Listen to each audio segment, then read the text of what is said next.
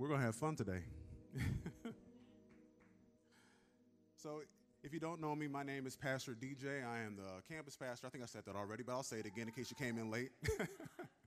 and so, it is my privilege to be able to bring the word today. But before I get into it, I'm going to ask you guys to stand on your feet because we're honoring God when we honor the man of God. And none of this is here without a man of God that's willing to say yes and obey. So let's honor our senior pastor, Pastor Tony Stewart, Pastor Casey Stewart.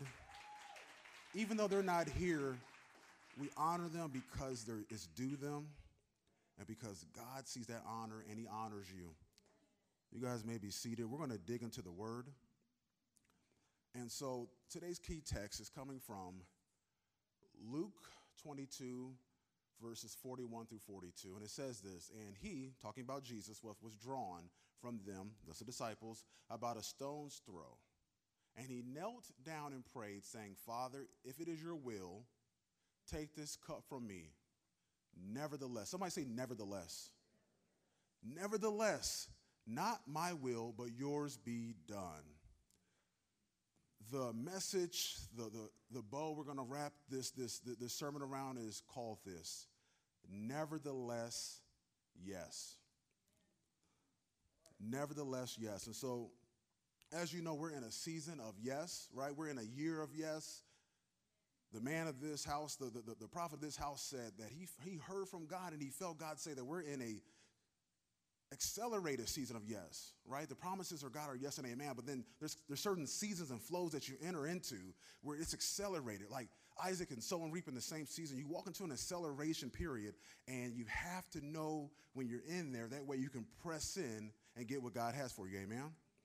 And so it made me consider let me peruse, let me go through the Bible and create a hall of fame of the greatest yeses. There's lots of great yeses, there's lots of great nevertheless yeses. But I was thinking, I was like, what are some of the best yeses? So I'm going to start with the runners up, right? There's two runners up, and then we'll get to the champion. the first runner up is the great Father Abraham. You guys know Father Abraham, right? He had many sons. I know everybody does that joke. We're going to go to Genesis 15, 5 through 6, and it says this He took him outside and said, So this is God taking Abram outside. Look up at the sky and count the stars. If indeed you count them, then he said to him, You shall so shall your offspring be. Abram believed the Lord. He believed the Lord. That's key. And he credited to him his righteousness. So here's the key thing about this is why Abram had a nevertheless yes, because nevertheless means in spite of. That means when I look at this situation, in spite of that, nevertheless, I'm going to say yes. And so, what situations are we talking about? Well, here's what I heard as I was preparing for this. I want you guys to be pumped up. You should be excited about yes. If you were there on Wednesday, you should be flowing in and jumping around and saying, God, this is my yes. I'm ready. Let's get it. But I'm going to take off the evangelist cap, if you will, eh, to pump you up. And I'm going to put on my pastoral hat to say, I want you to succeed and make it to the end. And if you're going to succeed, you have to know this principle. Number one, in every yes, there is an obstacle and an opportunity. I'm going to say that again. In every yes, there's an obstacle and opportunity. And I, if you're a note taker, take notes. If you're not, start taking notes because what we're doing today is we're giving you the infrastructure and the tools to make it, right? It's good to get excited and pumped up and start fast. But this is a marathon, right? How many people know this faith journey is a marathon? If you've been on earth long enough, you know this is a marathon. It's not about getting excited and dying down it's about a marathon. So the first obstacle that Abram faced was this his natural limitations. Think about this. God tells him, Look up at the sky, I'm gonna give you all the descendants. This started because God came to Abram and said, Hey, I'm gonna make you a great nation. I'm gonna, you know what, I'm, I'm gonna bless you. And Abram said, But I don't even have any kids. So all of my estate is gonna go to a servant born in my house. He's, Abram is 75 years old at the time. His wife is beyond child, childbearing years. And he looks at it and says, That's a natural limitation that, God, I don't know how you're going to do it. But he still said, Nevertheless, yes. The second obstacle that we face in this journey and that Abram faced was facing the improbable. Think about this Abram had no reference point of what raising a child would be, a miracle child. He, he had no reference point. It seemed improbable for a 75 year old man, an older woman, to have a child. But the word says that he believed God and it was counted to him as righteousness. Friends, when we face the improbable, you're saying, Yes, God, yes, God. I trust you, God, that you're going to give me this new job, but maybe you aren't the best fit for it. You're facing the improbable. Or maybe you got a diagnosis in your health and they're saying you don't have long to live. That's facing the improbable. Will you still say yes? The third obstacle is this the waiting period. Oftentimes, the wait will kill your yes. Obstacle three is the waiting period. From the time that Abram got the promise of this heir, he was 75. By the time Isaac came, and we know the end of the story, Isaac did come, he was 100 years old. That's a 25 year wait. How many of us could wait 25 years from a promise? Think about King David. King David, you're anointed, you're going to be king. He get all, all over him. Oh, awesome, I'm excited. He goes from that fighting Goliath, okay, it's looking good. He's winning wars. All of a sudden, he finds himself dodging spears from the person who's supposed to be his mentor. How many of us have dodged some spears from people who are supposed to love us? Joseph, people are going to bow down before you. All of a sudden, he goes palace, prison pit, and back to the palace. It was a wait. My friends, the wait, if you don't have a nevertheless in your spirit, can take you out. Amen? But here's the beautiful part. He said, nevertheless. And in that, Abram birthed an entire nation of people. From that, he produced the genetic pool that Jesus chose to come through from that made every believer in Christ an heir to the promise of Abraham. Galatians 3 and 29. So if you are in Christ, you have the same promise. You are heir to the promise that Abraham had. Amen? That is what it's nevertheless yes did. It created a legacy. We're going to go to our second runner up. Second runner up is going to be Simon Peter. How many people love Simon Peter? I love me some Simon Peter. He is uh, a little wild sometimes, but you know, he's, he's always there. like just like some of us. All right, so we're going to go to Luke 5, 2 through 11, and I'm going to do some reading here, but stick with me because we got to read the whole thing. He saw at the water's edge two boats left there by the fishermen who were washing their nets. He got into one of the boats, he's talking about Jesus, got into the boats, and the one belonging to Simon, and asked him to put it out a little from shore. Then he sat down and taught the people from the boat. When he had finished speaking, he said to Simon, Put out into deep water and let down the nets for the catch. Simon answered, Master, we've worked hard all night and haven't caught anything, but because you say so, or what? Nevertheless, come on, somebody got to catch that, that. Nevertheless, because you say so, Master, I will let down the nets. When they had done so, they caught such a large number of fish that their nets began to break. So they signaled their partners in the boats to come and help them, and they came and filled both boats so full that they began to sink. When Simon Peter saw this, he fell at Jesus' knees and said, Go away from me, Lord, for I'm a sinful man.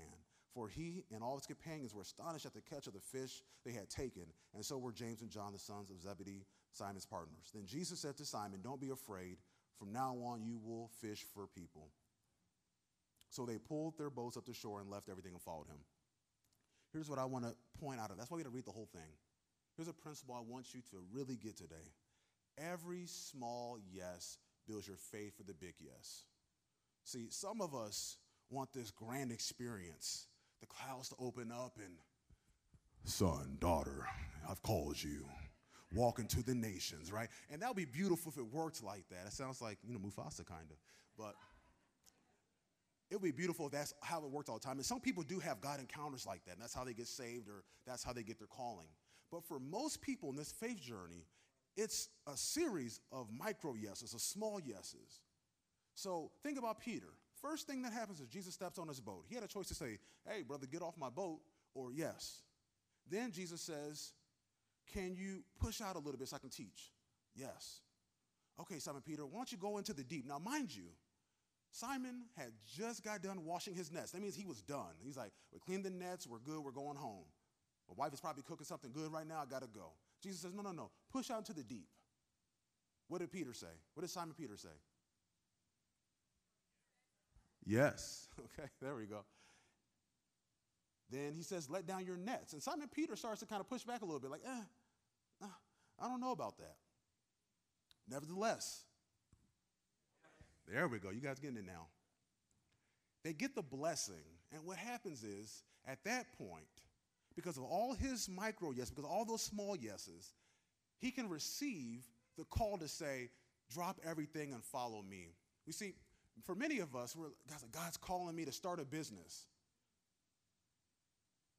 Will you be faithful at the job you're at now? Will you show up on time? Will you work with integrity? Will you treat people fair? Will you start the business? This is vegetables, as Brother Randy says, right? I'm called to preach. I'm supposed to be preaching. Will you read your Bible this morning? Will you pray? Will you preach to your neighbor? Will you love your wife and preach to your kids at home? See, all these yeses get you to this call, but a lot of times we want to jump straight to it.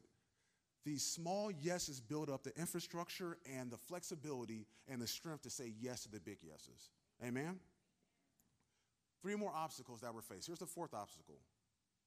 Simon could have said, I'm too busy for this. Think about this. He had a full business.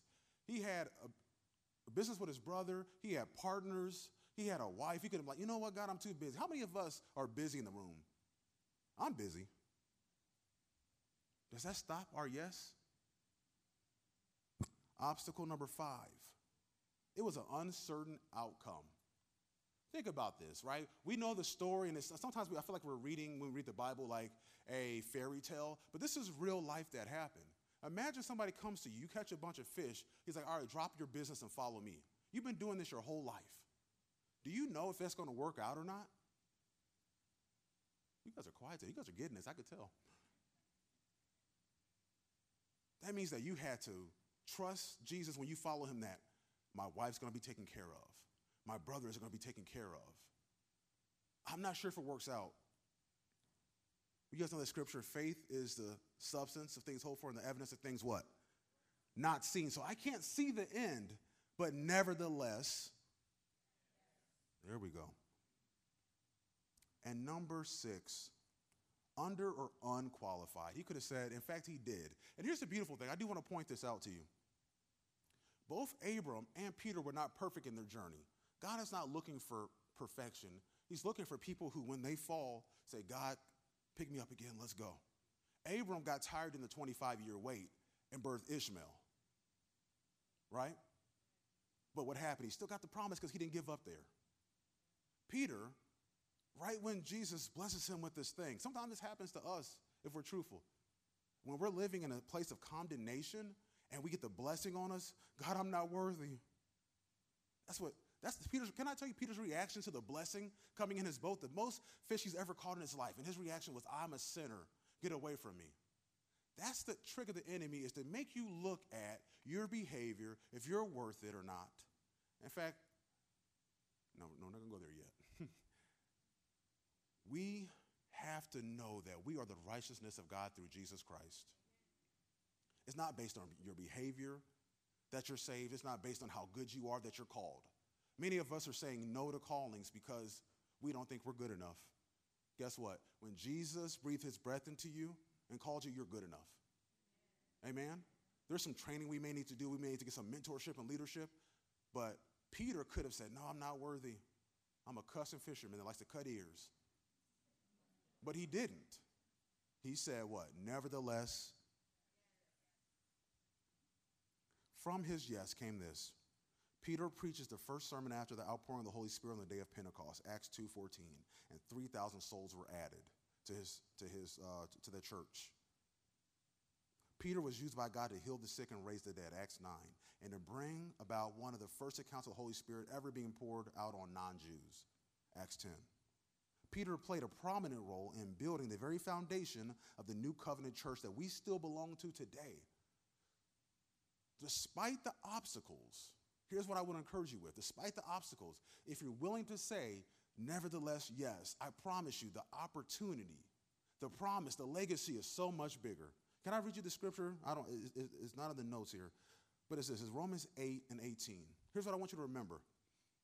It says this I consider that our present sufferings are not worth comparing with the glory that will be revealed in us. Whatever you are going through, I do want to encourage you. I promise you, if you stick in there, if you keep saying, nevertheless, yes, not only the glory when you get to heaven, but the glory that's in you right now, Jesus in you, Jesus with you, Holy Spirit with you, it will far surpass any of the troubles you've ever faced.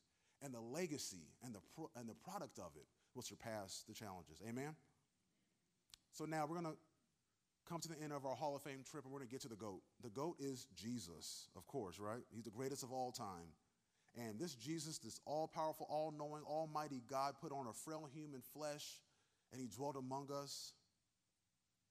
See, we don't serve a God who doesn't understand our frailties because he put them on. Hebrews 4:15 says this, for we do not have a high priest who is unable to empathize with our weaknesses, but we have one who has been tempted in every way, just as we are, yet he did not sin. So when you're going through, pull on Jesus. Amen.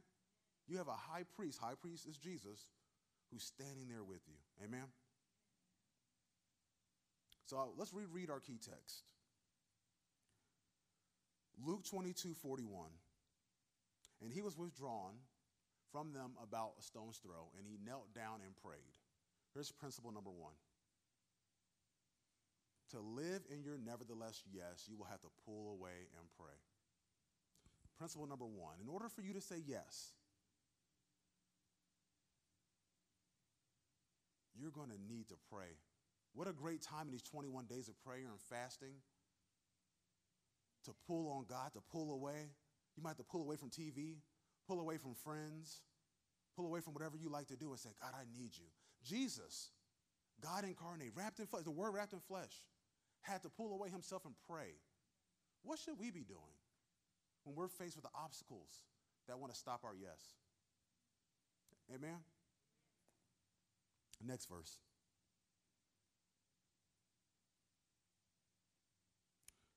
He says, saying, Father, if it is your will, take this cup away from me. Nevertheless, somebody say, nevertheless. Not my will, but yours be done. Here's principle number two. To live in your nevertheless yes, you will have to put your flesh and emotions under subjection. That's a whole word. That's a whole vegetable. That's broccoli. I know.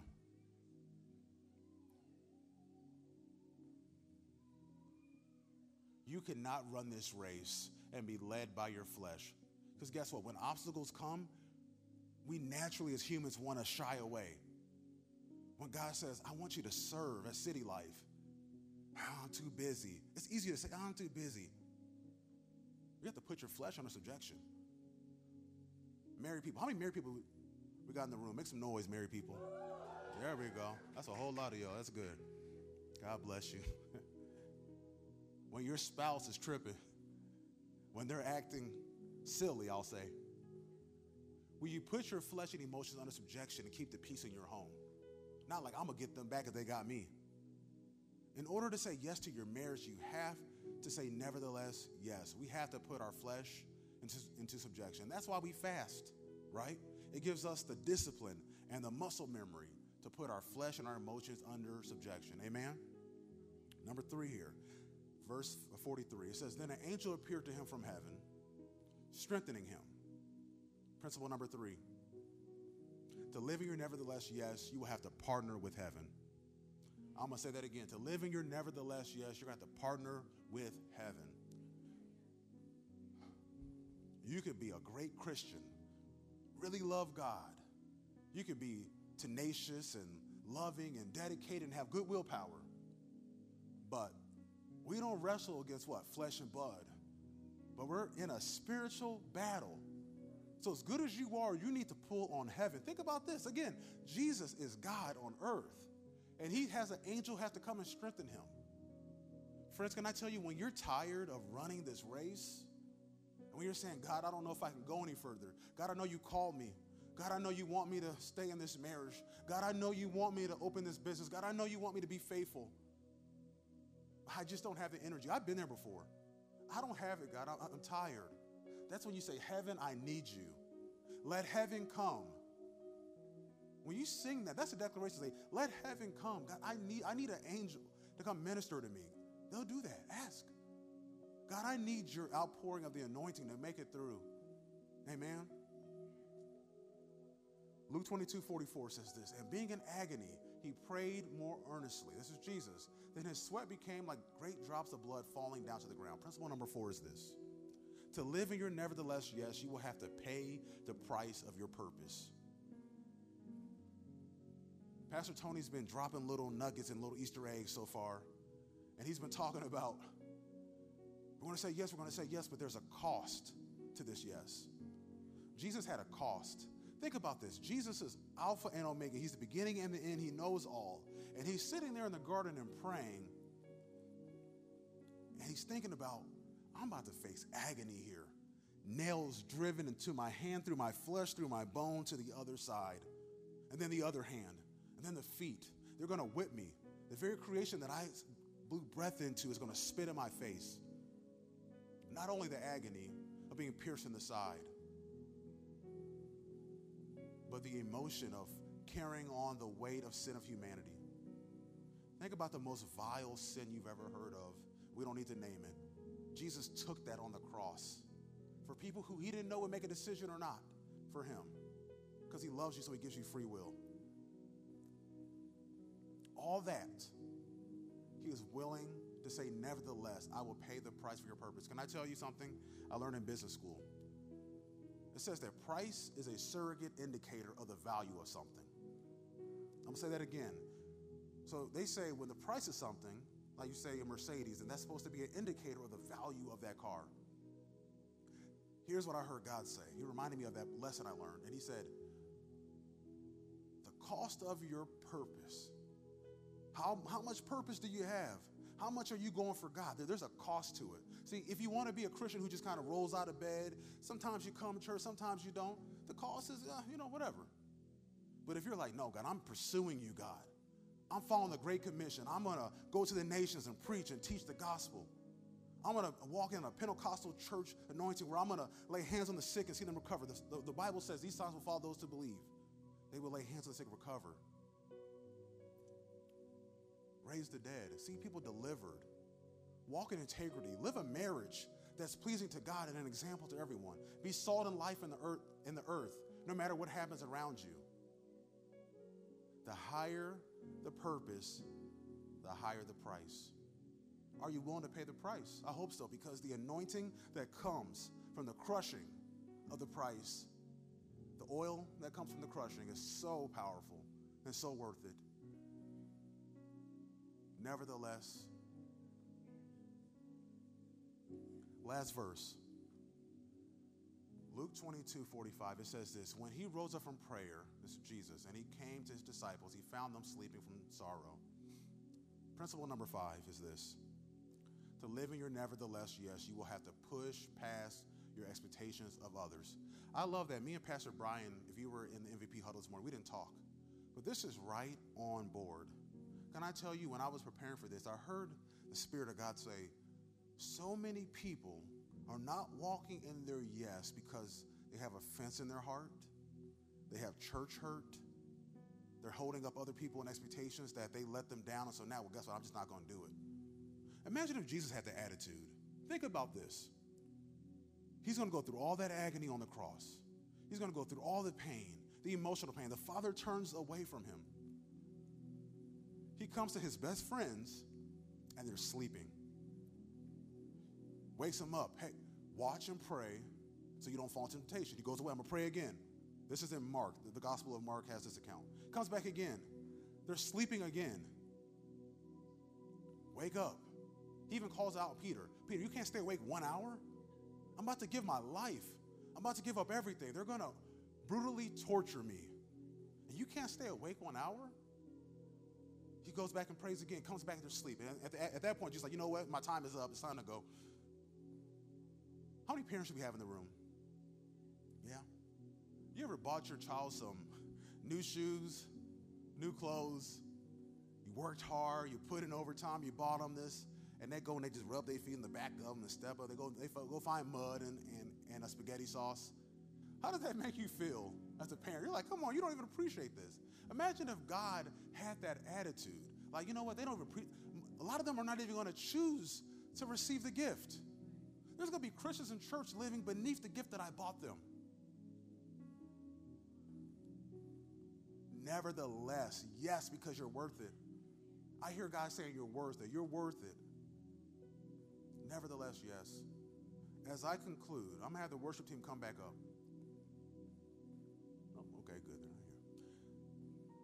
2 Timothy 4 and 7 says this, and here's what I want to drive home to you.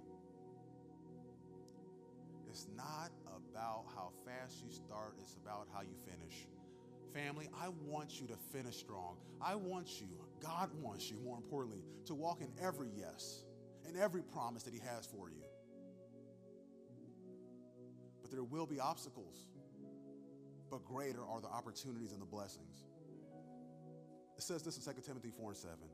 I have fought the good fight. I have finished the race. How many people say, I want to finish the race? Raise your hand. You say, I want God. I want to stand before God. The judgment seat of God and say, God, I finished the race. I didn't give up. I slipped up. I had an Ishmael. I didn't believe in myself. I fell at your feet and called myself a sinner. But yet I didn't stop there. I got back up and I finished the race. I kept the faith. How many people want to have that testimony when your kids come, your grandchildren come? How are you still standing in God today? I walked past every obstacle. I tripped over some. I messed up sometimes, but I kept the faith. My friends, God wants that for you. That's why this message it's a little heavy. Why is it? Because the word says that God will not leave you ignorant of the devices of the enemy. So God is saying, I want you to finish the race. I want to bless you. I want to see you go all the way to your yes. I want to see you walk in victory. But the enemy is going around trying to take you out. But guess what? He doesn't have authority to take you out.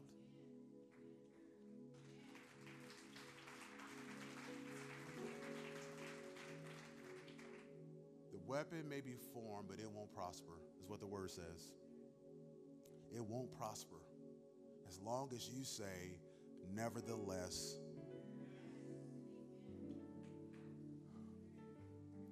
So here's what I felt in my spirit is that God wants to break some of these things that have been holding you guys back and holding us back and holding believers back. And maybe you're believing for your son, for your daughter, for your mother, for your father. But I want to re- review these obstacles. And this is you. I'm going to ask that you stand. I'm not going to call you up to the altar. I'm not going to lay hands on you. We invited the glory of God. The glory of God is going to break out in here. And God is a sovereign God. And He says, I will do it. I will break every chain, I will break every bondage. Some people in this room said, My natural limitations. God, you called me to teach a connect group. You called me to preach, God. But I, I can't speak. Maybe you're like Moses. I stutter, God. I can't do that. God is going to break off any natural limitations that you feel that you have. He's going to break that stronghold telling you that you can't do it. Yes, you can do it. If, if God called you, guess what? You can do it. Maybe some of you have been not saying yes because you've been facing the improbable. I would believe for my healing. I believe Isaiah 53 and 5. I believe that by your stripes I'm healed. But the doctor keeps saying it's improbable, it's not going to work. Today, I'm going to ask you to put your hands up and receive from God the improbable healing. Maybe it's for your dad. Stand in place for your father, stand in place for your mother. I'm gonna go with it. I, I, it's like I hear a name named Janet, like someone named Janet is standing in need of healing from cancer. Stand in place for that. Maybe it's a waiting period. You've been waiting long. You, you started off fast. God, I believe you. I trust you. I trust you, God, for this business. But every month we're taking losses. The pastor of this house said we're in an accelerated season of yes. Put your hands up and say, God, I receive. Maybe it's for your marriage. I'm tired of waiting for him to get it together. Maybe it's your kids. Are they ever going to come to Christ? Nevertheless, yes. Maybe you've been deceived to believe that you're too busy to serve God. Well, God is going to break that stronghold. He's also going to put an anointing on you for discipline and time management. Do you believe that God can do that? Okay. Last two obstacles uncertain outcomes. Some of us are operating in a spirit of fear. And the glory of God is going to break the spirit of fear today in this room. If you feel under or unqualified, there's going to be an anointing. And there's going to be a special anointing that's going to pour out. It's going to be an anointing of love. You're going to understand God's love for you. Can I tell you how I can operate in confidence in the gifts of God?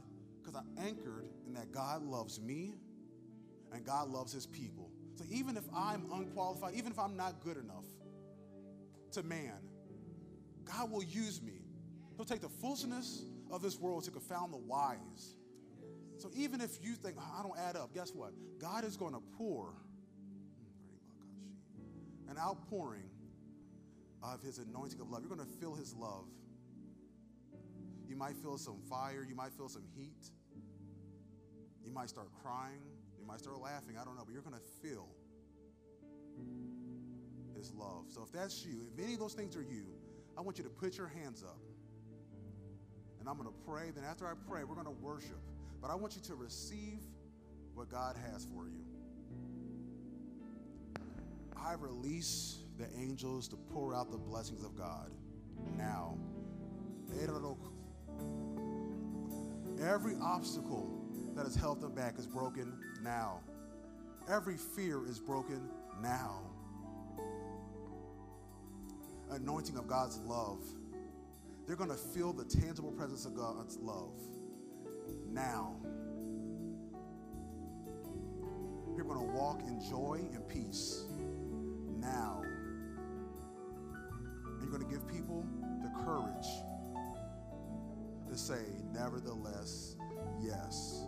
I declare it, I release it. One, now. That I believe just got breakthrough in their mind that Jesus loves me. And maybe you don't have a relationship with Jesus and you want that today. I'm going to invite you to repeat this prayer after me. City Life family, I want you to pray it all together. Say, Thank you, Lord, for taking my place and settling the account that I could not afford to pay. You took my sins, you took my punishment, and in exchange, you gave me new life. I believe you died for me, Jesus. I believe you love me, Jesus. You gave your life up for me, Jesus. And I receive that gift now. I make you Lord of my life. In Jesus' name, amen. If you just accepted Jesus for the first time, or maybe the first time in a long time, I'm going to invite you to do this. Text the word SAVE to the number on the screen behind me. That's our way of partnering with you. You are not alone in this journey. We want to give you a Bible, we want to give you a devotional to start your day off. We want to invite you to come back to church. Keep coming. Come at 9 o'clock where we can connect with a community of other believers. So before I release you, I want to let you know press in. God is here. His presence is here, and He loves you so much. If you want to stay and worship afterwards, you can, but I'm going to release you. Thank you, Father, for your people. Thank you, God, for the outpouring of your Holy Spirit. Thank you for the fire falling now. Thank you, Jesus. We pray traveling mercies over every believer here. In Jesus' name we pray. Amen.